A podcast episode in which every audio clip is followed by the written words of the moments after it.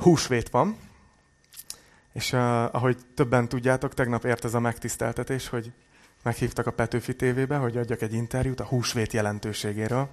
És annyira jó volt így, így Jézusról beszélni, mert előttem úgy voltak, tudod, ilyen húsvéti néphagyományokat mutattak be, meg uh, locsolkodás, tojásfestés. Voltak itt ilyen gyönyörű Erdélyben készített ilyen tényleg hímes tojások. Zoli, te nagyon értékelted volna. És, és meggyőző, oké. Okay.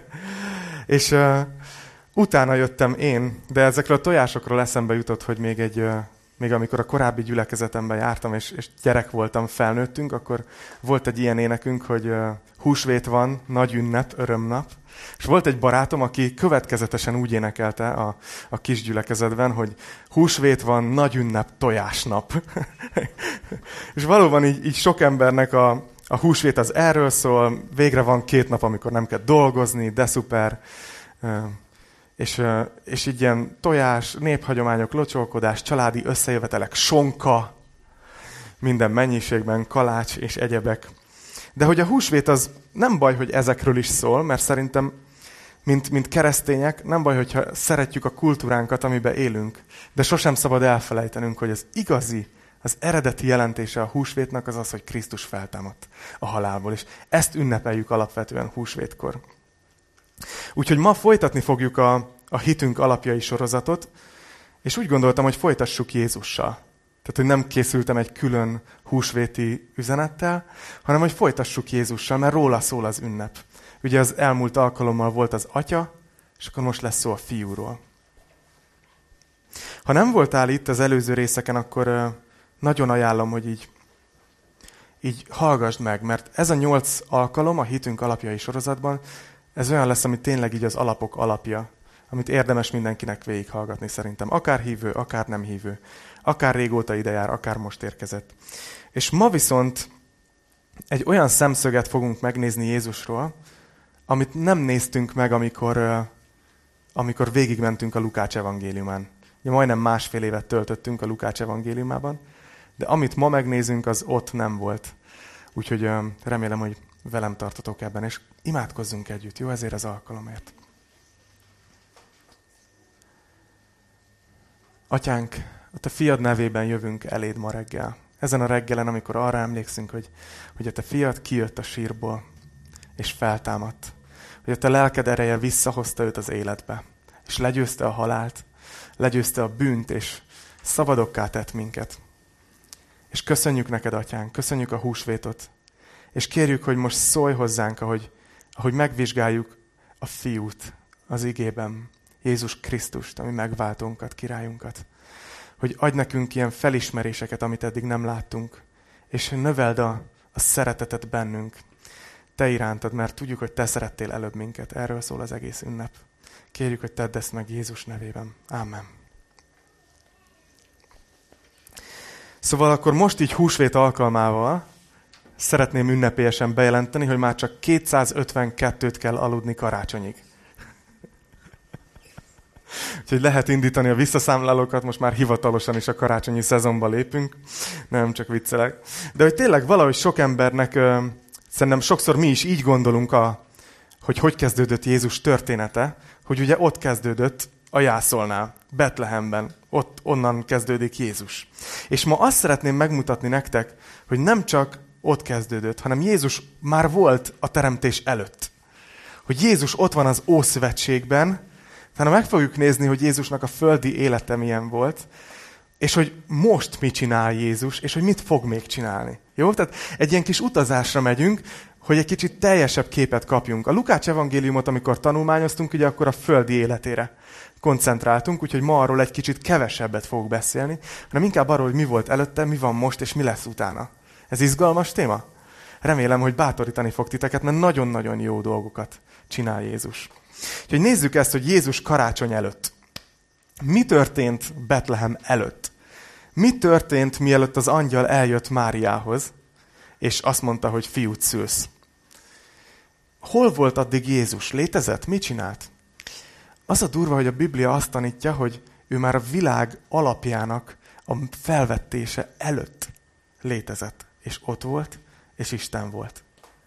Nézzétek, János evangéliumát így kezdi, amikor ez a 90 éves János bácsi, igazából János bácsi, ír az ő szeretet megváltójáról.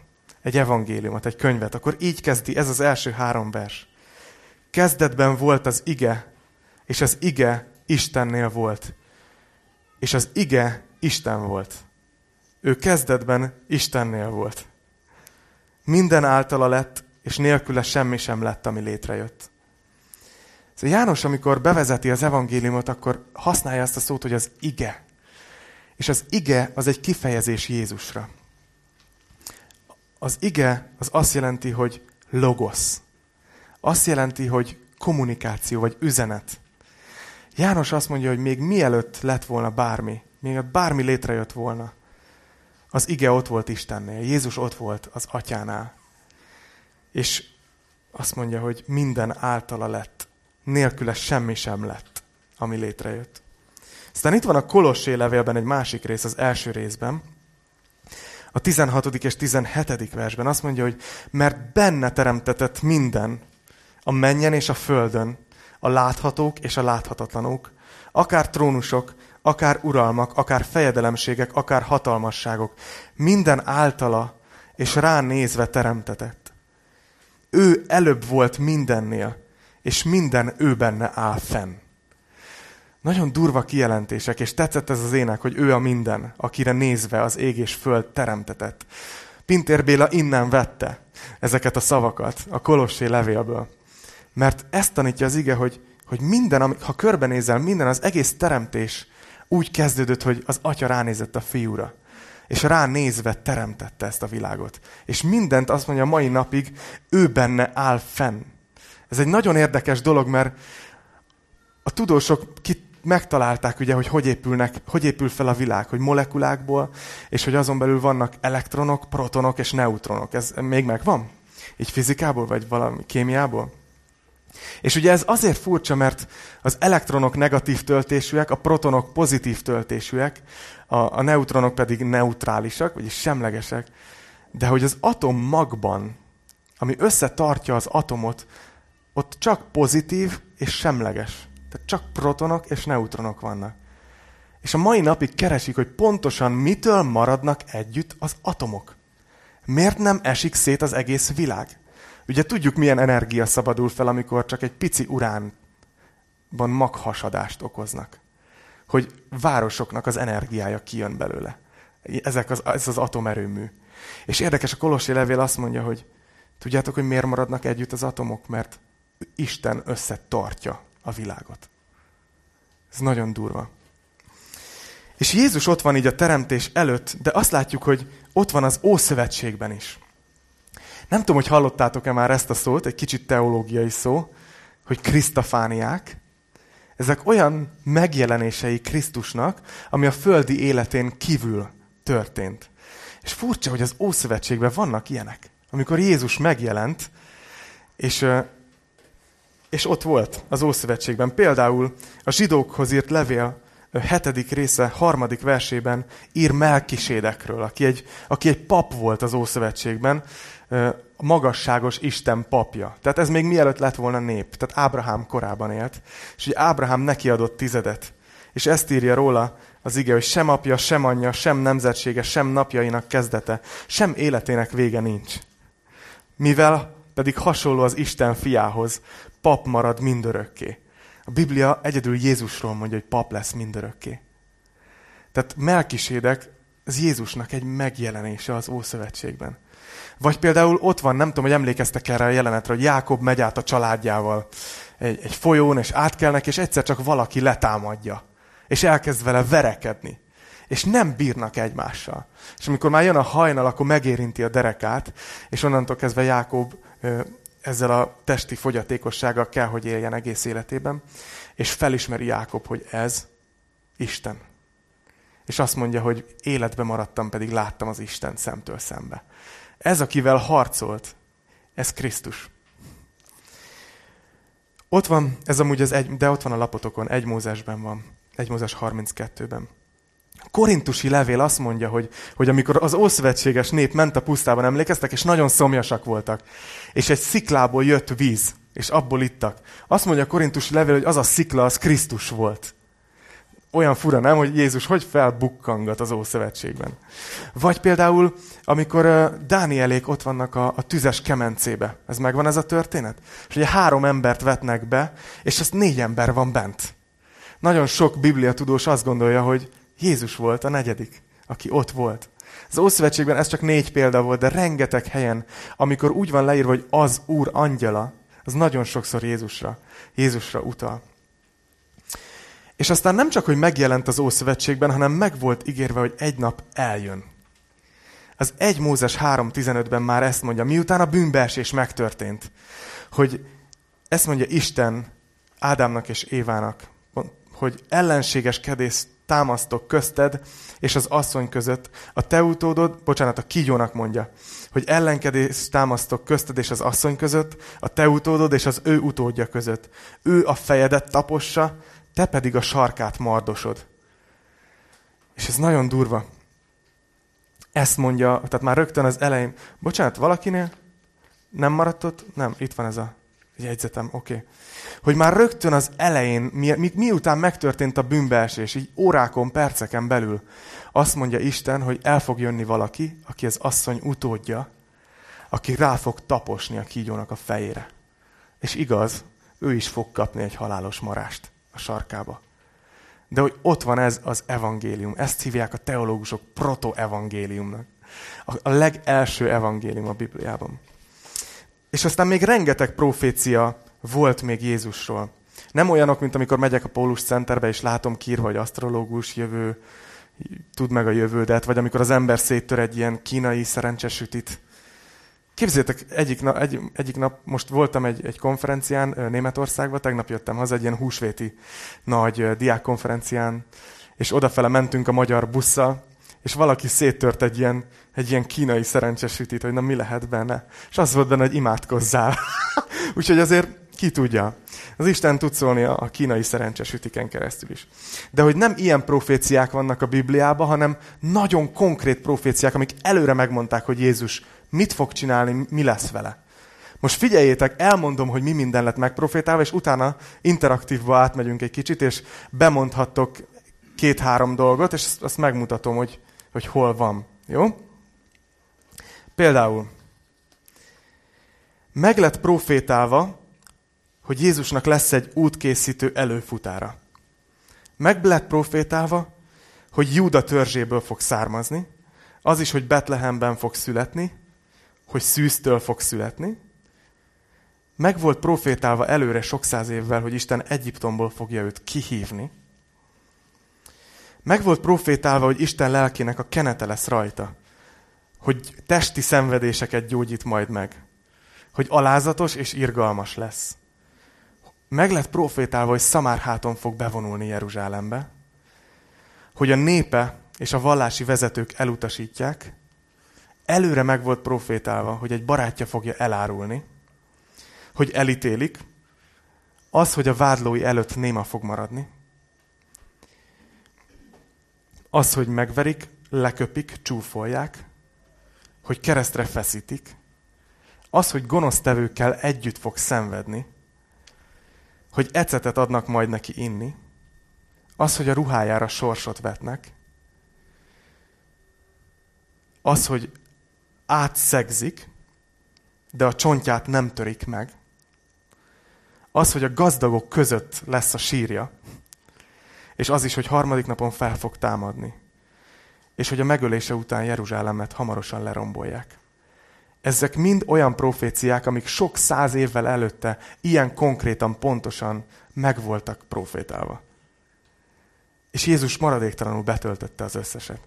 Na melyik az, az, az a két-három legérdekesebb, amit megnézhetnénk ezek közül? Zoli bács.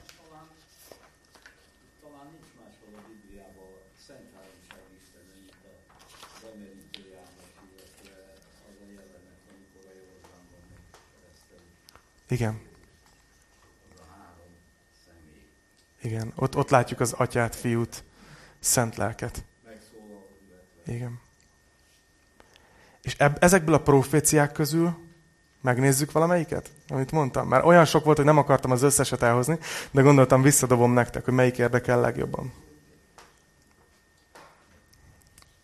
Na, Peti. Aha. Oké, nem tudom ezeket ám fejből, de most meg fogom nézni.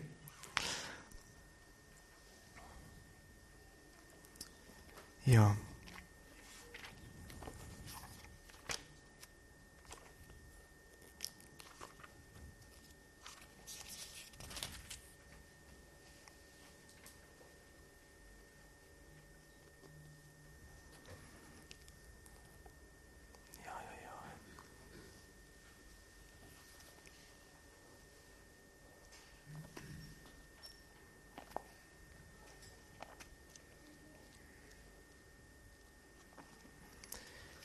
Mózes, 12. 12.46.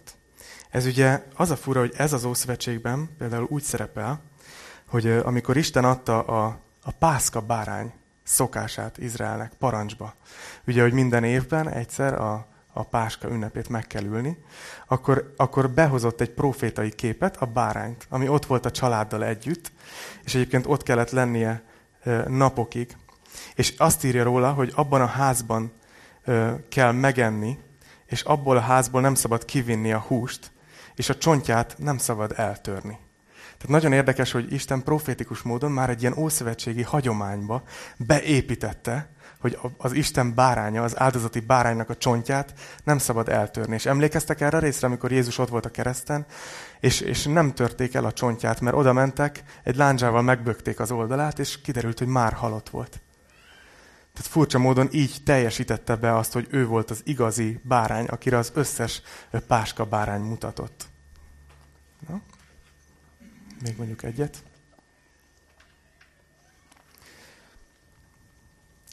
Olvasok nektek a, a 22. Zsoltárból, jó? Mert az például tele van ezzel, hogy, hogy mennyire meg volt profétálva. Azt mondja, hogy hozzád kiálltak mondja, hogy benned bíztak őseink, bíztak és megmentetted őket. Hozzád kiáltottak segítségért és megmenekültek. Benned bíztak és nem szégyenültek meg. De én féreg vagyok, nem ember. Gyaláznak az emberek, és megvet a nép. Ugye ez történt Jézussal a kereszten, hogy gúnyolódtak rajta, és azt mondja, hogy gúnyolódnak rajtam mind, akik látnak. Ajkukat bigyeztik, fejüket csóválják. Az Urra bízta magát, mentse meg hát őt. Szabadítsa meg, hiszen kedvelte. Ezt mondták az emberek Jézusnak, és sok száz évvel előre Dávid leírja, hogy a mesiás ezt fogja kapni, amikor kivégzik. És ö, azt mondja, hogy szétfolytam, mint a víz, kificamodtak csontjaim, szívem, mint a viasz, megolvadt a bensőmben. Azóta tudják az orvosok, hogy amikor valakit keresztre feszítenek, ez történik, hogy a szíve telik meg vízzel attól a fizikai szenvedéstől, ami van. És érdekes, hogy a Zsoltár már sok száz évvel előtte, mielőtt a keresztrefeszítést kitalálták volna egyáltalán, azt mondja, hogy, hogy ezt fogja átélni a mesiás, hogy megolvad a szíve, mint egy víz. És azt mondja, így van, kutyák vettek engem kerül, gonoszok bandája kerített be, átjukasztották kezemet, lábamat. Megszámlálhatnám minden csontomat, ők pedig csak bámulnak és néznek rám. Megosztoznak a ruháimon, köntösömre sorsot vetnek sok száz éves proféciák arról, hogy mit fog Jézus átélni. Szóval akartam csak egy néhányat megmutatni nektek. De majd fönt lesz a honlapon a, a teljes lista, úgyhogy akit érdekel, az kicsit tanulmányozhatja. Tehát látjuk, hogy Jézus ott van az Ószövetségben, ott van már teremtés előtt, de aztán ugye eljött a földre.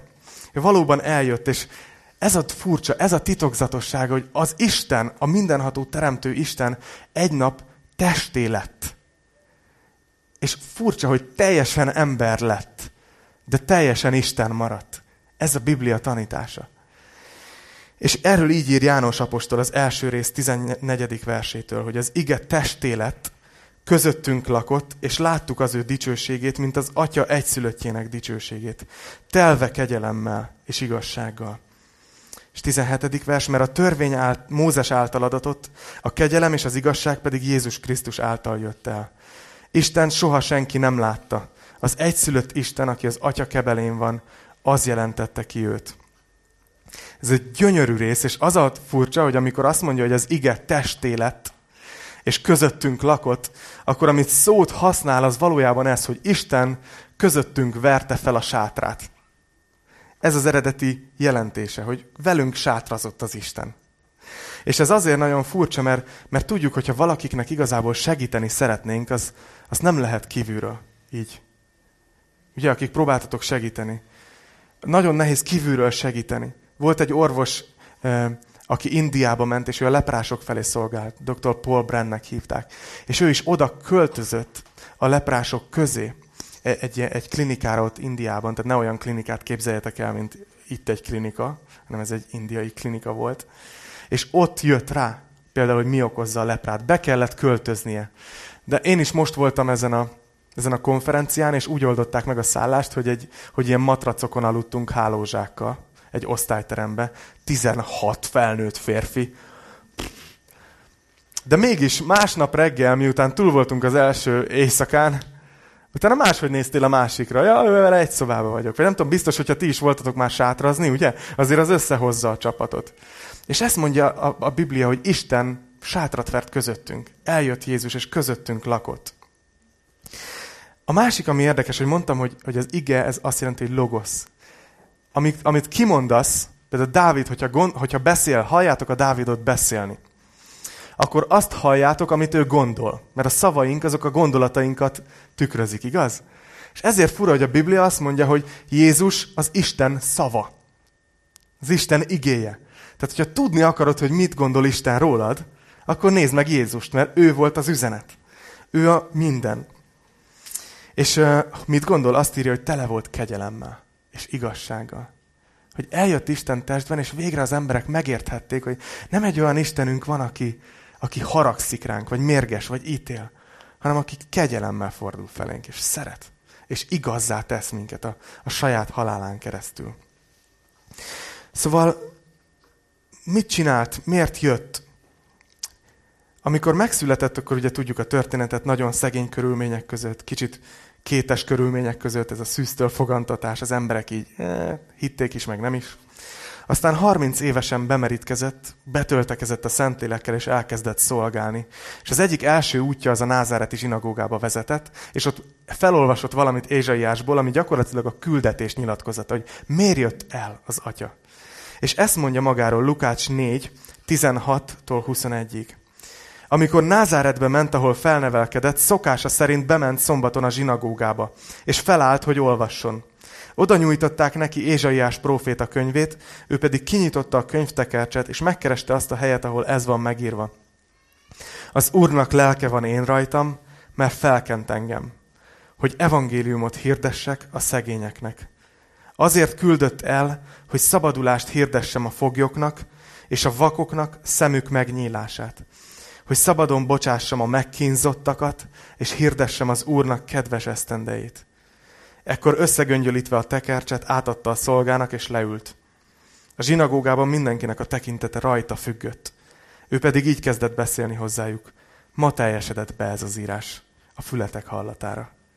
Tehát Jézus így kezdi a szolgálatát, hogy elmondja, hogy ő miért jött el a földre. Hogy azt mondja, hogy azért, hogy evangéliumot hirdessek a szegényeknek. És nem csak fizikai szegénységre gondol, hanem lelki szegénységre is, és fizikai szegénységre. És azt mondja, hogy evangéliumot, jó hírt hoztam a szegényeknek. Akik foglyok, azoknak azt, hogy meg tudtok szabadulni. Aki meg van kínozva, annak, annak szabadon bocsátást, a vakoknak a szemük megnyílását. És ezt mondja Jézus, hogy ezért jöttem. És utána látjuk, hogy ez valójában tényleg összegzi, amit ő tett egész földi életében. Gyakorlatilag három dolgot csinált Jézus. Tanított, amivel ugye az Isten országáról beszélt, erről az új országról, ami nem földrajzi határok mentén húzódik meg, hanem, hanem egy új rendszer, egy teljesen más világ. Tanított Isten országáról, példázatokat mondott, kérdéseket tett fel, konfrontálódott a vallási vezetőkkel, amikor nem stimmelt, amit tanítottak az embereknek, és hatalommal tanított, úgy, hogy az emberek elámultak, hogy ú, de bölcs. És aztán a második dolog, amit tett, hogy csodákat tett. És ebből összesen 37 van leírva a négy evangéliumban. Van, hogy gyógyított, van, hogy tengert lecsillapított, volt, hogy kenyeret megsokasított, halacskát megsokasított, halottat, azt mondta, hogy állj fel. Azt mondta a négy napos halottnak sírból, gyere ki. És nagyon sok csodát tett, és azt mondja János Apostol, hogy ha mind meg lenne írva, amit tett, akkor a világ nem foghatná be a könyveket. Jó, akkor még nem volt pendrive, de hogy akkoriban még ugye így gondolkoztak könyvtekercsbe, hogy azt nem lehetne leírni. De hogy nagyon-nagyon sok csodát tett. És aztán végül az igazán nagy csoda, amit tett, hogy megváltott minket. Hogy kifizette azt az árat, amiben ez az új királyság kerül. Meghalt egy, egy durva fa kereszten. Miután, miután csúnyán megkínozták testileg és lelkileg. És tegnap feltették nekem a, a tévében ezt a kérdést, hogy miért kellett Jézusnak meghalnia. És ezt mondtam, hogy azért, mert a Biblia úgy kezdődik, hogy, hogy az ember bizalmatlan lett Isten fele, felé. Valamiért azt gondolta, hogy Isten tőle vissza akar tartani valami jót. Isten meg akarja vonni tőle, hogy olyan legyen, mint az Isten.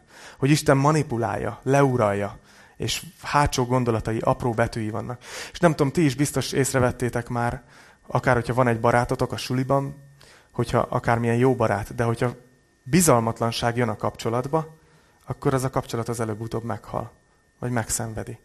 Vagy egy párkapcsolatban.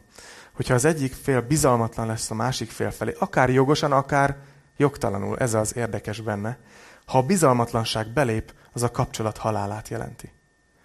És gyakorlatilag ez történt az Éden kertjében, hogy az ember bizalmatlan lett Isten felé. Azt mondta, hogy Isten valamit visszatart, azt a gyümölcsöt. És bizalmatlan lett, és a kapcsolat meghalt. És Jézus eljött, és szerintem azért ment a keresztre, hogy minden áron, akármilyen áron helyreállítsa a bizalmat. Hogy nincs az az ember, aki ránéz a keresztre. Látja Jézust ott függeni, ég és föld fölött. Miután szétkorbácsolták, szétkínozták, megcsúfolták, leköpték.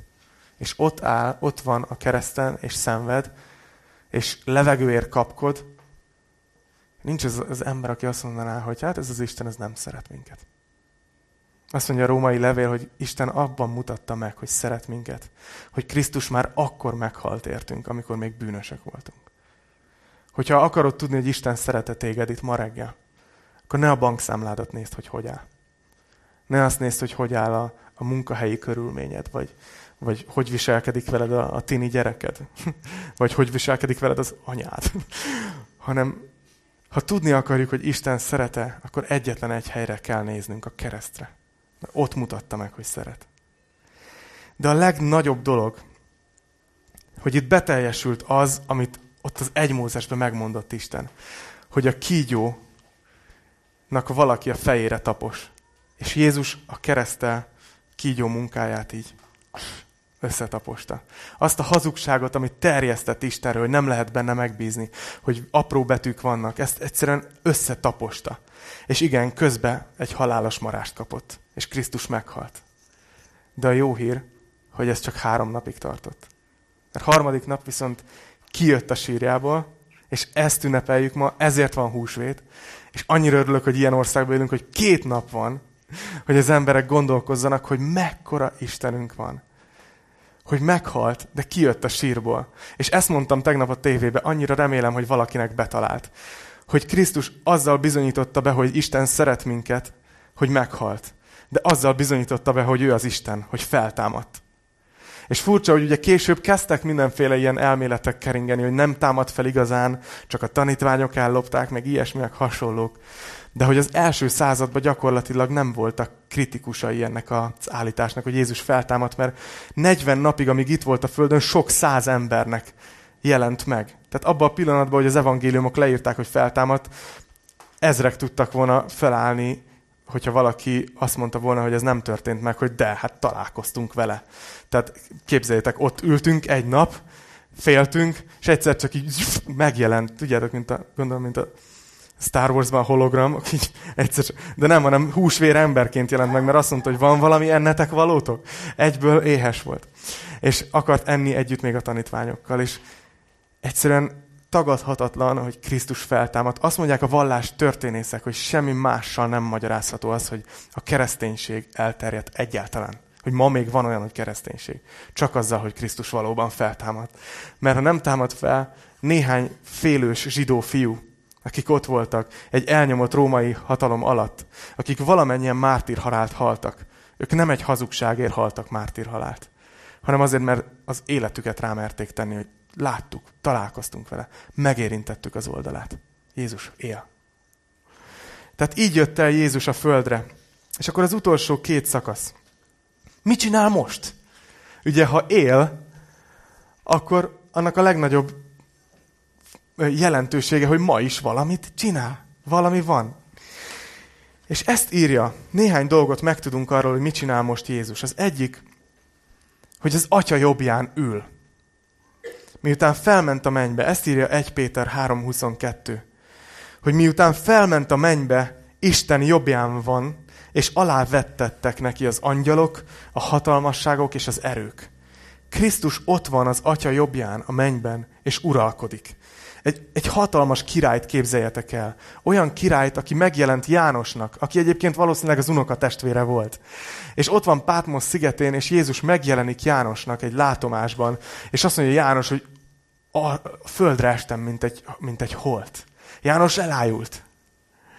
Tehát most már Jézus nem az a, az a megfeszített, öm, szenvedő mesiás, az a gyenge, meggyötört valaki, hanem egy hatalmas király. És ott van a mennybe. És tudjátok, mit csinál ez a hatalmas király ma? Az egyik dolog, hogy nem ítél el minket, hanem imádkozik értünk. Nem tudom, hogy hányszor keltél úgy fel az elmúlt héten, amikor egy nehéz nap nézett ki eléd. Hogy menni fog ez, mert Jézus imádkozik értem. Milyen erőt adna ez a hétköznapjainknak, hogyha így kelnénk fel, nem? Hogy nem az van, hogy Jézus már megint haragszik rám, mert már megint nem sikerült Bibliát olvasnom normálisan, hanem Jézus imádkozik, érted? Ezt írja a Róma 8.34, hogy ki ítélne minket kárhozatra? Ilyen költői kérdést tesz fel. Azt mondja, hiszen Jézus Krisztus az, aki feltámadt, meghalt, sőt feltámadt, aki az Isten jobbján van, és esedezik is értünk. Jézus nem csak úgy imádkozik, hogy, hogy, hogy atyám, áld meg őt, áld meg őt. Nem tudom, hogy érzitek, hogy abban a szó, hogy esedezés, abban van valami olyan mély érzelmi töltés, hogy, hogy ő kéri az atyát, értünk. Hogy adja Diának lelkesedést és türelmet, hogy a gyerekek felé szolgál, és menjen át az evangélium. És a verának, ahogy az idősek felé szolgál. És, és ránéz mindegyikünkre, és Jézus esedezik értünk az atyának. Ezt csinálja most. És amit még csinál, hogy egyfolytában megjelenik. Nem annyira Európában, de hogyha beszélgettek emberekkel az arab világból például, nagyon-nagyon sok embernek jelenik most meg Jézus álomban. Van egy ismerősöm, aki, aki Aténban misszionárius, és ő direkt azért ment oda, mert hogy a, a menekülteknek a nagy része így azokon a részeken érkezik be, és rengeteg a menekült különböző helyekről, Szíriából és egyéb helyekről. És rengeteg történetet ír ki a Facebookra, amik így naponta történnek. És például mond, ezt írta ki egy-két hete, hogy, hogy volt egy idős perzsa asszony, aki nagyon ellenséges volt a, a gyülekezettel szembe. És így nem akart így velük így, így tehát így bántott mindenkit, és még a, még a szolgálóknak is így nehéz volt, hogy így, ez, ez nagyon kellemetlen nénike. Úgyhogy imádkoztak érte, és egy nap, amikor, amikor jött oda a, a, a foglalkozásra, mert valami foglalkozásra járt oda, akkor megjelent neki egy ember, fehér ruhába, és azt mondta, hogy az ajtó nyitva van. És ő pedig megpróbált benyitni, és nem bírta kinyitni az ajtót. És azt mondta neki megint, hogy az ajtó nyitva van. És megint megpróbálta kinyitni, és nem nyílt ki. És megint azt mondta, hogy az ajtó nyitva van. És a nő megint megpróbálta, és még mindig nem tudott benyitni, és nézett, hogy mi van.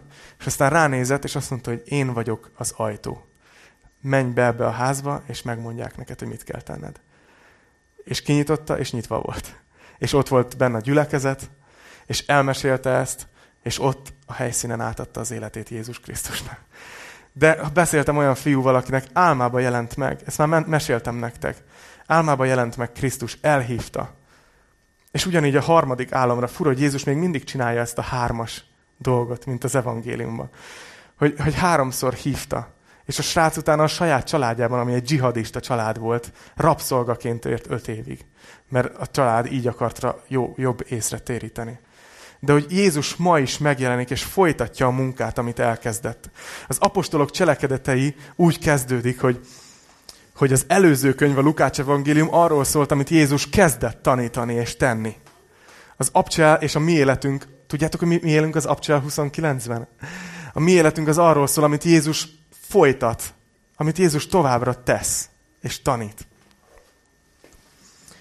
És amit még tesz most Jézus, hogy végtelen erővel velünk van. Ismeritek azt az éneket? Végtelen hűsége és végtelen szava. És végtelen erővel velünk van. Ezt ígérte a Máté 28.20-ban. Ímé én veletek vagyok minden napon, a világ végezetéig. És nagyon furcsa, János 14-ben 12-től 14. versig ezt mondja, bizony, bizony, mondom nektek, aki hisz én bennem, azokat a cselekedeteket, amelyeket én teszek, szintén megteszi. Sőt, ezeknél nagyobbakat is tesz, mert én az atyához megyek. És amit csak kértek majd az én nevemben, megteszem, hogy dicsőítessék az atya a fiúban. Ha valamit kértek tőlem az én nevemben, megteszem. Jézus ránéz a tanítványaira, és azt mondja, hogy figyeljetek, én elmegyek. De ti folytatjátok a munkámat. Ti építitek tovább a királyságot. És nem leszek itt fizikailag, de össze ne tévesszétek. Én minden nap veletek leszek, a világ végezetéig. Sőt, ha valamit kértek az én nevemben, ahogy építitek a királyságot, ahogy akarjátok Isten országát előrevinni, valamit kértek az én nevemben, én megteszem, megszerzem, kétszer mondja el egymás után. Hogy látjátok, Jézus nincs ma sem távol tőlünk. Egy hatalmas király, aki imádkozik értünk, és aki velünk van. És amit kérünk az ő nevében, ahogy építjük az ő országát, az ő akarata szerint, ő megteszi. És végül az utolsó rész, hogy mi fog, mi fog ezután történni. Ennek így vége lesz. Három dolog. Az egyik az, amiről a Biblia beszél, és amit nagyon fontos, nagyon nehéz elképzelnünk, mert meseszerű.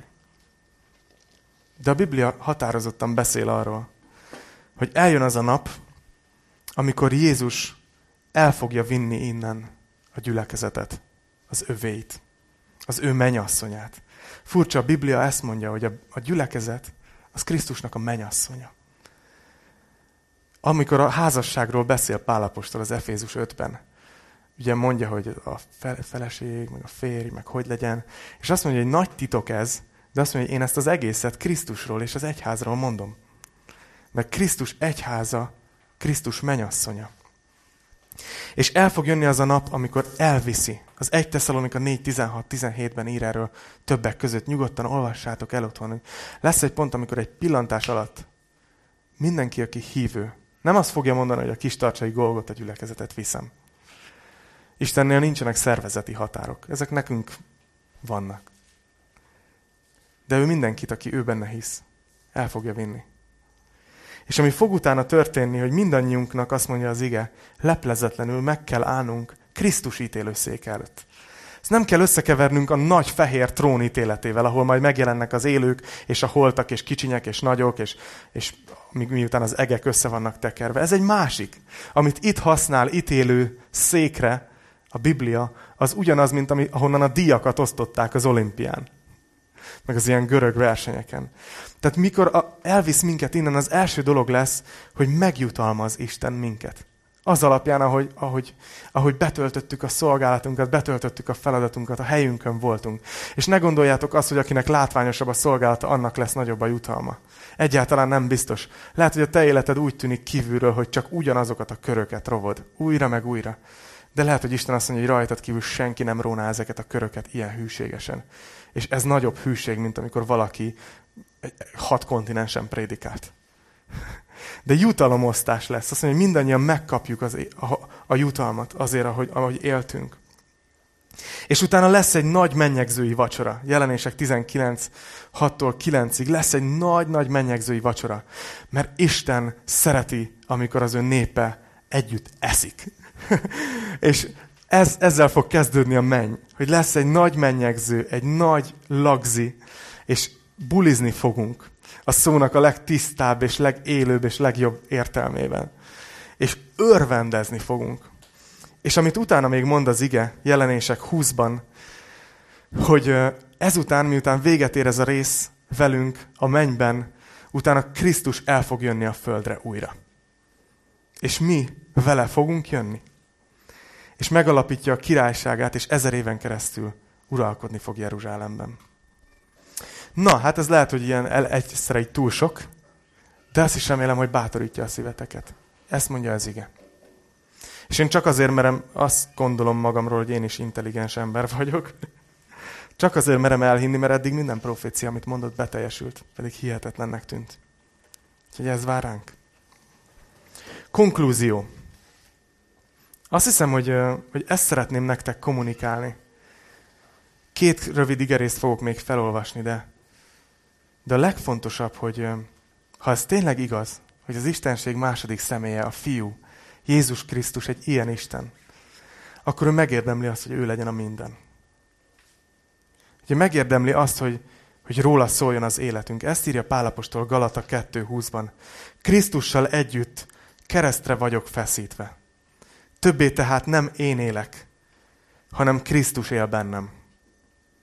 Azt az életet pedig, amelyet most testben élek, az Isten fiában való hitben élem, aki szeretett engem, és önmagát adta értem. Értitek, hogy letehetjük azt, hogy a saját életünket éljük, a saját terveinket, ambícióinkat, vágyainkat, szükségleteinket, hanem Krisztus élhet bennünk. Ez egy titok. És Jézus a király, aki építi az országát, és minket is hív, hogy legyünk ebben a partnerei. Nem, nem úgy hív minket, hogy nem úgy adja a missziós parancsot, hogy, hogy mint közkatonáknak, hogy gyerünk, meneteljetek, egy-kettő, hanem mint a partnereit hív minket, mint a menyasszonyát, hogy gyertek, építsük együtt az országot.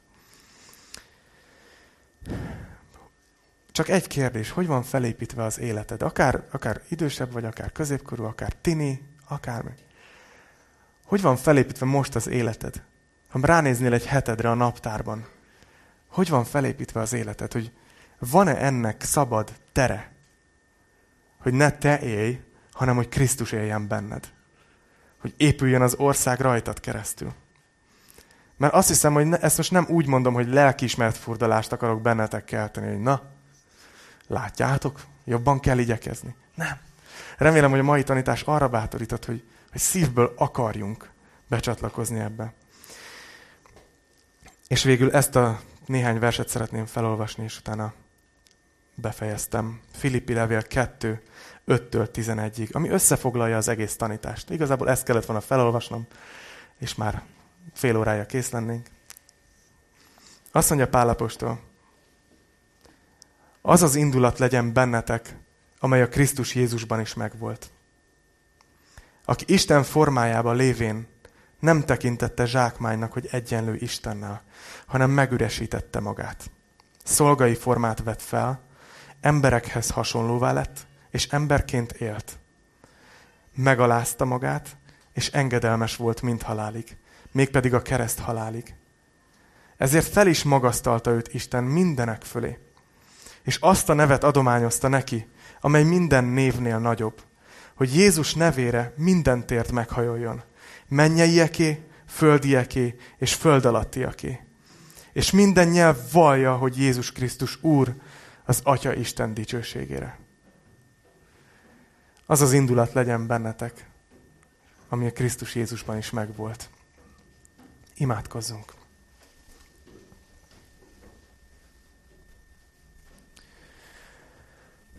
Atyánk, szeretnénk neked megköszönni a te fiadat, Jézust újra.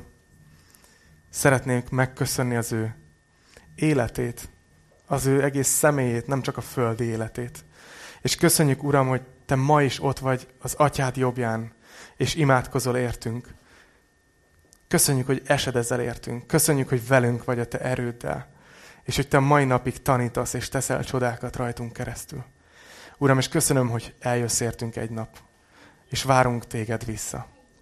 Kérlek, hogy, hogy amikor ennek az ideje eljön, gyere, és minket is vigyél magunkkal. És kérlek, Uram, hogy mindenki, aki ebben a teremben van ma, az ott legyen ebben a sokaságban, mert hisz benned. A te nevedben imádkoztam, és te neked adok dicsőséget. Amen.